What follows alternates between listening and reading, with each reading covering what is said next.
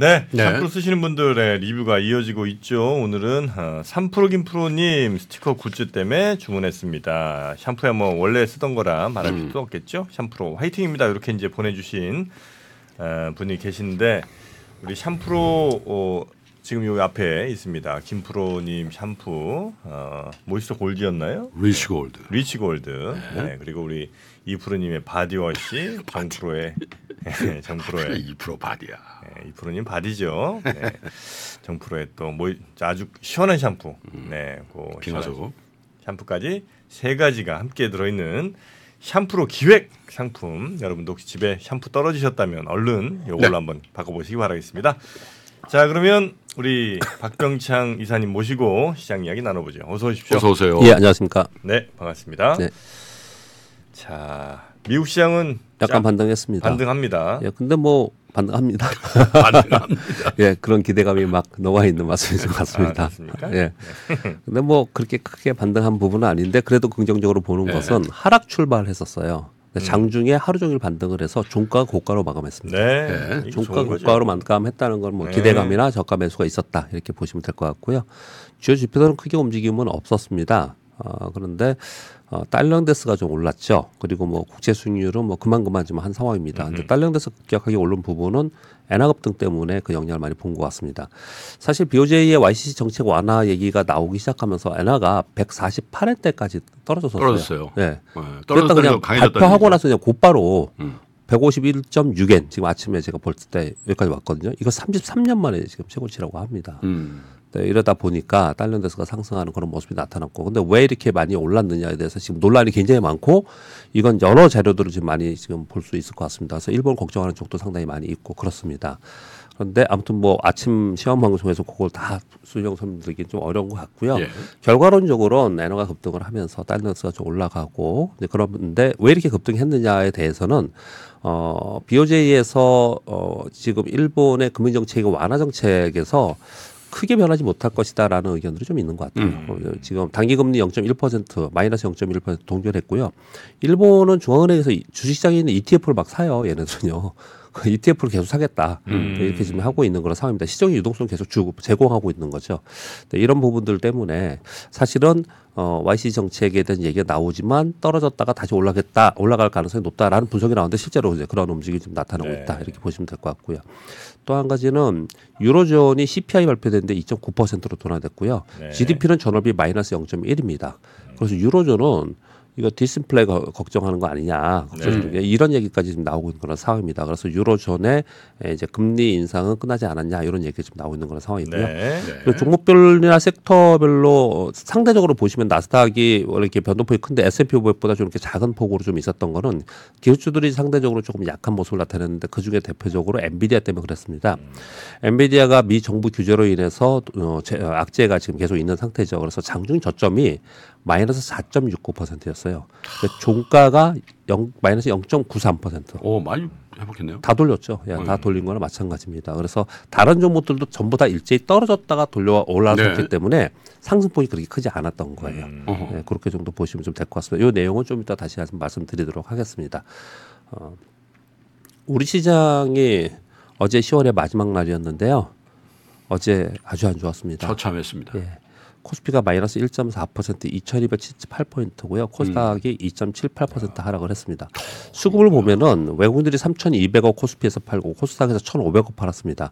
이 코스피 시장하고 코스닥 시장하고의 시가총액 차이가 엄청나게 차이가 많지 크잖아요, 이게. 그런데 이게 지금 코스닥에 1,500억 팔았다는 것도 기관들도 1,100억 팔았다는 얘기는 코스닥은 어마어마하게 판 겁니다. 네, 그렇게 보시면 좀 될 것 같은데 제가 이제 빨간 글씨로 이렇게 표시를 했습니다. 어제 그 소폭 상승 출발했다 그냥 때려 맞았어요. 그래서 아침에 시작해서 오전까지는 제가 이렇게 선물 거래하고 외국인들 거래기 좀 보면서 야 외국인들이 아침에 좀 사는 척 하다가 음. 곧바로 매도 전화해서 5천억 5천 계약 이상 정도 계속 매도를 했거든요. 네. 그러면서 그걸 쳐다보는 느낌은 어떤 느낌이냐면 야 네. 정말 우리 시장 취약하구나. 어, 유동성이 없거나 이제 매수세가 실종되는 그런 가운데 이런 취약한 현상이 나타나잖아요. 그러니까 외국인들 선물 매도 나오고 비착 매도 나오면 그냥 시장이 속절없이 빠지는 거죠. 음. 계속 그런 현상이 나타났는데 자 그러면 이제 이 빨간 글씨로 표시해 놓은 걸 좀 생각을 해볼게요. 어떻든 간에 어 그냥 그렇구나가 아니고 정말 왜 이렇게 파는 거야? 이런 생각을 좀 해볼 필요 있잖아요. 그렇죠. 일단 당연한 일단 어, 팩트라고 우리가 설정할 수 있는 거는 뭐냐면 어 지금 임- 전체적으로 매크로 시황이 안 좋은 상황 속에서 위험자산 비중 축소를 하고 있는 거잖아요. 네. 거기에 이제 이머징 마켓에 비중 축소를 하고 있는 거니까 우리 시장에 매도하는 거는 맞아요. 환율도 그렇고 이거는 우리가 알고 있는 겁니다. 예. 근데 어제 이 그저께 이렇게 많이 팔지 않았어요. 음. 근데 어제 유독 이렇게 많이 팔았냐? 어, 이거를 좀 생각해 해야겠죠. 어떻든 시장을 보는 사람이니까. 음. 근데 저는 이 세 가지 정도를 좀 보고 있습니다. 하나는 지금 공매도 관련 뉴스가 많이 나오고 있습니다. 오늘 뉴스를 좀 전해드릴 건데요. 전수조사 한다는 얘기죠. 전 조사하고 뭐그 동안에 잠시 에, 공매도 금지해야 되지 않겠냐 얘기를 하고 있는데 어제 대통령실에서 나서왔어요. 네. 예, 그렇게까지 뉴스가 계속 나오고 있는 상황이거든요. 이거 전에 제가 이런 경험이 있는데 이게 만에 하나라도 공매도 금지 기간이 발생될 수도 있잖아요. 음. 그럼 외국인들 어떻게 해야 됩니까? 미리 쳐? 둘 중에 하나 해야 됩니다. 빨리 환매하든지 네. 그 쇼커버 하든지 아니면 이익을 극대화시켜야 되죠. 네. 그래서 저는 이게 상당히 영향이 있지 않은가라고 저는 개인적으로 좀 이렇게 봤어요. 시장을 보면서 그런 생각을 좀 들었고요. 그리고 그런 가운데 월말이에요. 그래서 이번 주 내내 말씀드린 게 정부님께도 계속 말씀드린 게 이 이들은 보통 전략을 갖고 하기 때문에 일정 기간 동안 일정 금액 동안 금액 일정 비중을 하는 거지 막 그냥 감정에 의해서 하는 게 아니잖아요. 그렇죠. 절- 매매를 그래서 월말 효과도 상당히 어저께 있지 않았나 우리나라에는 월말 매도가 나온 게 있지 않았나 이렇게 생각을 좀 하고요. 또 하나는 어제 장중에 우리나라에 바- 예, 알려진 소식이 일본 YCC 정책 수정이잖아요. 네. 어, 요거는 전체 그 어, 위험자산 시장이 그러니까 주식 시장에 안 좋은 뉴스로 좀 작용을 하지 않습니까? 이 세 가지가 복합적으로 다 작용을 한 것 같아요. 어, 월말은 뭐예요? closing? 지금 말씀드린 대로 이번 달까지 제가 이번 주에는 수급을 좀 보자 계속 말씀을 네네. 드렸잖아요. 지- 지금 월요일 날 네. 아마도 제 생각으로는 11월에는 시, 10월보다 규모는 줄 거라고 생각이 들어요. 음. 그러니까 이달까지 이만큼 팔아 그랬으면은 월말에 나머지 부분을 다 팔을 가능성이 되게 있었다는 얘기예요. 제 말씀. 그러니까 방향은 정해졌고 예, 줄이는 방향인데 예. 미처 못 줄인 건 월말까지 기다렸다 했더니 월말에 다 정리 끝. 이런 거죠. 이번 달까지 네. 이번 달까지 천억 팔어. 계속 100억, 100억 뭐 이런 식으로 팔았단 말이에요. 그럼 나머지 있는 건 그냥 얼마 팔겠죠. 매니저 입장에서는 그 규정대로 하는 거니까 네, 그런 부분들을 이번 주 월요일날 계속 말씀을 드리고 있었던 거지 않습니까? 네. 근데 사실은 제가 물음표 물음표 물음표를 쳐놨잖아요. 사실 어떤 게 전체적인 진위이고 뭐 때문에 그렇다고 딱히 얘기할 수는 없지만 이게 굉장히 복합적으로 작용을 많이 했습니다. 음. 요걸 이렇게 좀 길게 설명을 드리고 그리고 중요하게 좀 보- 봤던 이유는 어제 시장이 우리 시장이 이렇게 급격하게 떨어질 만한 외부 환경이 아니었어요. 음. 외부에 뭐 중국 PMI가 좀 떨어졌다? 근데 뭐 중국이 뭐 그렇게 막 급락했느냐? 테슬라 네. 테슬라 많이 빠져서 그런 거 아니에요? 근데 이미 우리 이사님 그 전에 많이 빠졌어요. 테슬라 급락할 때 이미 있었고요. 그 사이에. 근데 어제 뭐 특별하게만 나온 게 없었기 때문에 뭔가를 생각을 해보니 이런저런 게 있지 않았나 생각하는데 근데 아무튼 이게 맞고 안 맞고 또는 뭐 어떤 게 정- 정답이고를 떠나서요 우리가 봐야 될 건 뭐냐면은 그러면 이런 것들로 이- 인해서 변화되는 게 있는가를 살펴봐야 되는데 그중에 대표적인 게 어, 오늘 이제 11월 1일이지 않습니까? 어 그러면 이제 이, 오늘 오늘 수요일이잖아요. 어, 이번 주하고 특히 다음 주에 외국인들의 수급이 변화되는지 요 부분을 좀 봐야 되지 않겠냐. 음. 그렇게 좀 말씀 좀 드리고 싶고요. 어제 대표적으로 2차 전지와 반도체 종목 대표 종목들을 많이 하, 매, 외국인들이 매도를 많이 했습니다. 네. 그리고 반면에 화장품주들을 좀 샀어요. LG 생활건강, 아모레퍼시픽 이건 이제 가격 올린다는 것도 있고 광 문제도 있었고 여러 가지가 있었거든요. 그래서 어, 그쪽은 매수하면서 상승을 하고 음. 어, 그리고 어, 기존의 주도주들은 매도하는 그런 그래요. 특징을 좀 보였습니다. 네. 자 오늘 FMC 회의 결과 나옵니다. 그러니까 뭐 제가 오늘이라고 하지만 우리는 내일 새벽 3시에 그렇죠. 새벽 3시에 알 수 있는 거고요. 오늘 ADP 민간고용 보고서와 졸츠 보고서가 나오고요. 제일 중요하게 생각하는 건 말씀드렸다시피 연말 시장은 누가 만든다? 옐런 장관이 이런 얘기가 나올 정도로 재무부의 분기 채권 발행 계획이 발표됩니다. 네. 아, 이- 그래서 내, 내일 어마어마하게 중요합니다. 이 두 가지가 나오니까 음. 내일 어마어마하게 중요한 그런 시장이 좀 될 것 같고요. 제롬 파월하고 자네 옐런이 동시에 나오네. 그렇죠. 전체 전 세계 글로벌 시장을 움직일 수 있는 예. 두 사람의 입이 예. 내일 좀 나올 수 있다 이렇게 말씀드리겠고요. 자 이제 어, 그 동안에 뭐 시장이 안 좋았고 뭐 이런 것들을 쭉 설명을 계속 드렸으니까 매일 매일 데일로 말씀드리는 거 여러분은 아실 거고요. 연말에 우리가 관심을 가져야 되는 부분은 뭐냐? 만일 조금이라도 우리가 기대를 해본다면 어디에 기대를 해야 될까? 라는 부분을 생각해 보면 한 네 가지 정도가 좀 있을 것 같아요. 하나는 연준의 긴축 사이클이 막바지 신호라는 거는 연준 위원들이 계속 보여주고 있습니다. 지금. 예. 자, 이, 이게 지금 하나의 존재에 있어요. 시장은 계속 하락하고 우리 시장이 하락하고 안 좋기 때문에 별로, 별로 이거에 대해 신경 안 쓰는 거나 모르고 있는 거 반영이 안 되고 있는 거지만 예. 맞바지 신호라는 게 분명히 있고요. 그렇다는 얘기는 사실 수급 요인으로 인해서 발생됐던 장기 국채 수익률이 하향 안정될 가능성이 있다. 요 얘기를 좀 하고 있는 거고요. 그리고 장기 국채 수익률 하향 안정 가능성 은 상당히 있습니다. 음. 지금 글로벌 우리가 다 알고 있는 블랙록이나 이런 데서 지금 장기 국채를 사고 있거든요. 네. 그런 부분들은 이게 지금 가능성이 있다라고 얘기를 하는 거고요. 또 하나는 이번에 미국에서 3분기 실적 발표했는데 실적 발표가 대부분 consensus보다 높았습니다. 음. 상당히 나쁘지 않았어요. 그 중에 guidance가 안 좋은 데는 이제 급락하고 그랬지만은 대부분은 실적은 일단 좋게 나왔거든요. 음. 네. 그런데 그런 종목들이 실적에 이번에는 반영이 안 되고 빠져버렸어요. 음. 우리나라도 똑같아요.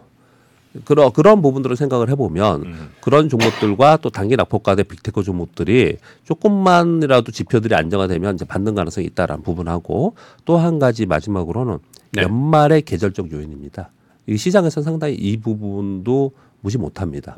우리가 왜 이런 얘기 하잖아요. 5월에 5월에 팔고 10월에 사라고. 네. 이거 연말에 우리 산타렐리란 말을 하잖아요. 음. 연말에 수요 기반의 여러 가지 이벤트가 굉장히 많고 그리고 전 세계 시장이 연초가 좋거든요. 연초 제뉴얼 효과라는 게. 있어요. 예, 연초 효과라는 게 있거든요.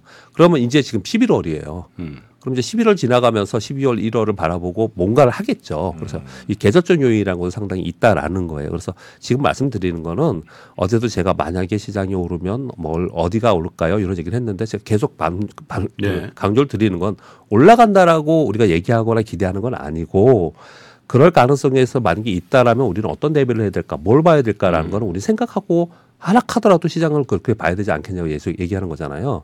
근데 만약에 시장이 상승하는 어떤 어, 어 이벤트나 관심거리가 시장에 뉴스가 있다면 요게 될 것이다. 이렇게 될 음. 것이다. 이렇게 좀 말씀드리겠고요. 변수는 여전히 있습니다. 불확실성 변수는 우크라이나 러시, 어, 이스라엘 전쟁이 있고요. 그리고 미국의 정치권 노이즈는 다시 한번 나올 겁니다. 이 11월 중순 되면은 그 예산안 다시 또 해야 되잖아요. 그렇죠. 그래서 이런 정치권 노이즈들은 여전히 있다. 이렇게 말씀드리겠고요. 바이든 대통령 지지율이 아주 엉망이 됐더만. 그래서 예? 어, 예, 그래서요. 그래서 요번 11월에 예. 어, 미중간 정상회담에 정말 큰 그러니까. 이벤트입니다. 아, 그게 또 좀- 아랍계들이 유권자들이 꽤 많거든요. 네. 음. 완전히 그 입장을 바꿔버려 가지고 그래 아시아계 아랍계에서 외면을 받으니까 네. 일부 주는 캐스팅 보트를 거기에 갖고 있다는 거예요. 음. swing state 중에 네네네. 그래서 거기 이제 왜냐하면 지금은 시진핑 주석도 되게 힘든 상황이고 바이든 대통령도 힘든 상황이라잖아요. 음. 그래서 만나니까 거기에 대해서 시장은 얘기를 좀 하고 그 기대감이 11월 다음 주부터는 어떻든 반영이 되지 않을까라는 생각을 좀 생각을 해볼 수 있겠고요. 시진핑 바이든 회담, 예, 예. 아, 시바 회담. 저는 기대합니다. 가능성 전보다는 냉랭함이 좀 사라지지 않을까. 왜냐하면 둘 다 어려우니까. 동병상련이에요. 예, 예. 급하니까. 네, 그런 생각을 좀 하- 그런 게 주시장의 무상 굉장히 중요합니다. 이번에 네. 굉장히 중요하고요. 그리고 이제 국내 시장은 매크로 시장 얘기하면 우리가 어떤 흐름이고 뭐고 뭐고 이렇게 뭐 어떻든 평을 할 수 있잖아요. 네. 국내 시장은 어떤 평가 그러니까 평가가 어려울 정도로 그냥 수급 위기예요. 수급 위기. 음. 제가 빨간 것을 이렇게 표현 표시해 놨는데 우리 한국만 위기인가? 자, 이 차트를 한번 볼게요. 이제 월봉을 보겠습니다. 첫 번째 차트는 S&P 500의 월봉입니다. 지금 3개월 빠졌어요. 음. 이거 올라갈 때 이럴 때 있습니다. 이, 이 S&P 500 월봉이에요. 이 나스닥 월봉입니다. 음. 3개월 빠져서 지금 화면 보세요. 이런 월봉이거든요. 그 다음 화면은요. 대만입니다. 대만. 대만은 정치적이나 이런 부분도 우리보다 훨씬 더 혼란스럽고 또 그렇거든요. 그리고 길주들이 빠진다고 하는데 대만은 우리보다 길주들이 훨씬 더 식총이 높아요. 대만의 이게 월봉입니다. 이 밑에 이 수평선으로 그어놓은 거는 뭐냐면 어, 연초 지수입니다. 연초 지수. 음. 연초 지수에 대비 S&P 500은 이만큼의 강, 괴리가 있고 나스닥은 이- 이만큼이나 있어요. 그리- 그리고 대만도 이만큼이나 있고요. 그다음 우리 코스피를 보겠습니다. 코스피는 지금 다 있습니다. 다 내려왔어요. 연초 지수에 다 내려왔어요. 코스, 우리 코스피 지수는요. 음. 그리고 우리 코스닥 지수입니다.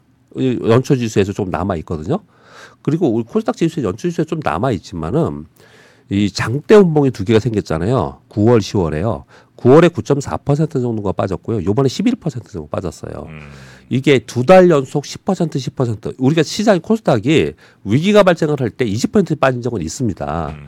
그런데 두 달 연속으로 10% 10% 빠진 거는요. 2000년 이후에 한 번도 없었어요. 음. 음. 그렇게 없었습니다. 자, 그러면 제 어딩을 들어보세요.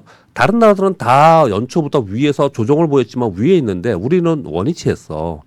그리고 우리 코스닥은 2000년 이후에 24년 만에 처음으로 두 달 연속으로 10%로 빠졌어. 그럼 그 얘기 딱 들으면은 음. 뭐야 아, 우리 시장은 달린다. 이제부터는 달린다. 한국은 다 빠졌다. 그걸 저는 그렇게- 그렇게 희망적으로 그렇게. 들으세요. 제가 말씀드린 건 뭐냐면 그럼 우리만 위기야? 나는 다른 국가는 아닌데 우리만 시스템 위기야? 뭐 그런. 푸점이나 그런 생각을 할 수 있는 거잖아요. 네. 물론 우리 시장이 어려워요. 우리나라의 뭐 GDP 성장률이나 이런 부분 상당히 그렇습니다. 그런데 상당 부분 수 저는 그래서 옆에 한국만 위기 옆에 수급 위기라고 이렇게 써, 써놨습니다. 그래서 수- 수급 역량이 훨씬 더 많이 좌우되는 시장이에요. 우리 시장이 원래 그렇죠. 원래 그래요. 왜냐 뭐, 이제 말씀 드려볼게요. 외국인들이 위험 자산을 축소한다고 해요. 전체 전체 시장에서 글로벌 자산에서 위험 자산을 축소를 해요. 음. 그 중에 예를 들어서 MSCI에서 위험 자산 축소를 하는데 이머징 자산에 축소를 한다. 그 이머징에서 우리나라 한 15% 돼요. 근데 이머징이란 말도 되게 웃기는 거거든요.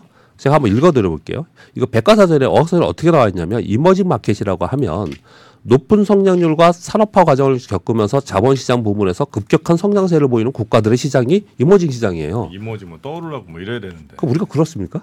아니잖아요. 아니잖아요. 자, 그런 상황 속에서 우리가 이머징 마켓에서 아시아에서 비중이 굉장히 크단 말이에요. 네. 외국인들의 입장에서 야 이거 줄여야 돼. 그러면 굉장히 쉬운 거예요, 우리 시장이. 한 방에 그냥 그 금액을 딱 줄일 수 있는 다른 시장은 지- 약하잖아요. 그만큼 우리 시장이 크지 않습니까? 네. 그러니까 우리 시장에서 때릴 때도 굉장히 빨리 때리고, 근데 살 때도 그 사정은 굉장히 좋겠는데 살 때는 그거보다 좀 속도 느리고. 근데 그래서 이게 우리 시장에는 어, 수급적 요인의 이 충격이 훨씬 더 많은 거고요. 그런 상황 속에서 우리 시장에 공매도가 어마어마하게 많거든요. 그래서 공매도 얘기가 자꾸 나오고 있는 거다. 그래서 사실 공매도 관련해서는 저도 발언을 별로 안 했는데 이번 차에 이번 차에는 공매도 손질을 하면서 금리 한- 금지 한번 하고 대대적으로 해야 되는 건 분명히 맞지 않을까 이렇게 생각을 좀 하고 있습니다. 네. 그래서 우리 시장이 다른 시장에 비해서 과도하게 이렇게 빠지고 있는 그런 상황 자체는 상당 부분 어, 수급 요인이 만작용을 했다 10월에 그렇게 생각을 좀 하고 있는 상황이고요. 그런 와중에 수급 상황을 좀 봤더니 외국인들은 매크로 시황에 의해서 하는 것이기 때문에 매도를 하고 있는 상황이에요. 그런데 국내 기관은 제가 보니까 시장을 절 하루 종일 쳐다보고 있잖아요. 대량 매물은 많이 없어졌어요. 음. 그러니까 종목별로 거래, 단기 거래. 밑에 많이 빠진 거 좀 사서 하고 샀다가 아닌가 봐 그러면 좀 바로 팔기도 하고 이런 거래를 하고 있더라고요 국내 기관들은 아마도 그래서 어 전체 대규모 자금의 주력 자금들은 클로징을 좀 한 것 같고 단기 거래 위주로 좀 하고 있는 것 같고요 개인은 개인은 거의 매도 없습니다 음. 그냥 물린 분들은 그냥 보유하거나 또는 저가 매수 축에 지금 있어요 네네. 만약에 개인 매도가 나오면 그건 반대 매분이 없어요. 제가 지금 볼 때는. 그러니까 수급적 요인의 에, 단기적인 왜곡 현상은 상당 부분 해소가 되고 있는 그런 상황이에요. 네. 에, 그런 상황 속에서 외국인들에 의해서 시장이 하락하고 있는 상황이기 때문에 외국인들의 수급의 변화를 좀 지켜봐야 된다. 이렇게 말씀을 좀 드리고 있는 겁니다. 네. 뭐 주요 뉴스들 한두 개 정도 살펴보겠습니다. 네, 산업활동 동향 발표는 어, 넘어가겠습니다. 아까 네. 공 기자님 정해주셨고요. 오랜만에 좀 좋게 발표됐다는 내용이에요. 음. 그리고 삼성전자도 아까 공 기자님 전해주셨는데요. 거기서 중요한 거는 HBM 3는 3는 이미 공급해서 팔고 있고요. 어, HBM 3E는 샘플 공급 시작해서 내년 상반기 판매할 거고 네. 중요한 건 요거예요. 지금 그 낸드 가격 있잖아요. 음. 지난 3, 4분기에 좀 올렸거든요. 근데 요번 4분기 내년 1분기, 2분기까지 매 분기마다 20%씩 인상한다라고 올린다? 예, 예, 인상한다라고 좀 네. 발표가 있었습니다.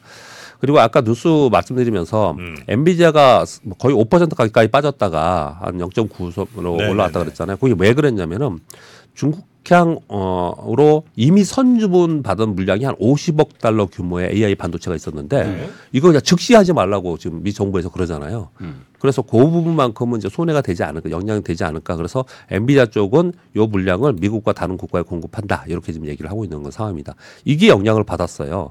그래서 미국의 반도체나 IT나 우리나라 IT 특히 IT가 특히 더 거기에 영향을 많이 받는데 이 영향은 미중 간 이 반도체 관련돼 가지고 이 갈등이나 아니면은 이 통제 있잖아요. 여기 영향을 굉장히 많이 받은 겁니다. 그래서 이런 부분들이 쉽게 바뀌지는 않겠지만 그래도 어, 양국 정상의 11월에 만남에서 어떤 또 얘기가 나올지는 이제 그래서 상당히 거- 어, 관심거리다 이렇게 말씀드리겠고요. 네이버가 자산 소각 결정을 했습니다. 오늘 시장에는 약간 어, 호재성으로 지금 반영이 될 것 같습니다. 소각.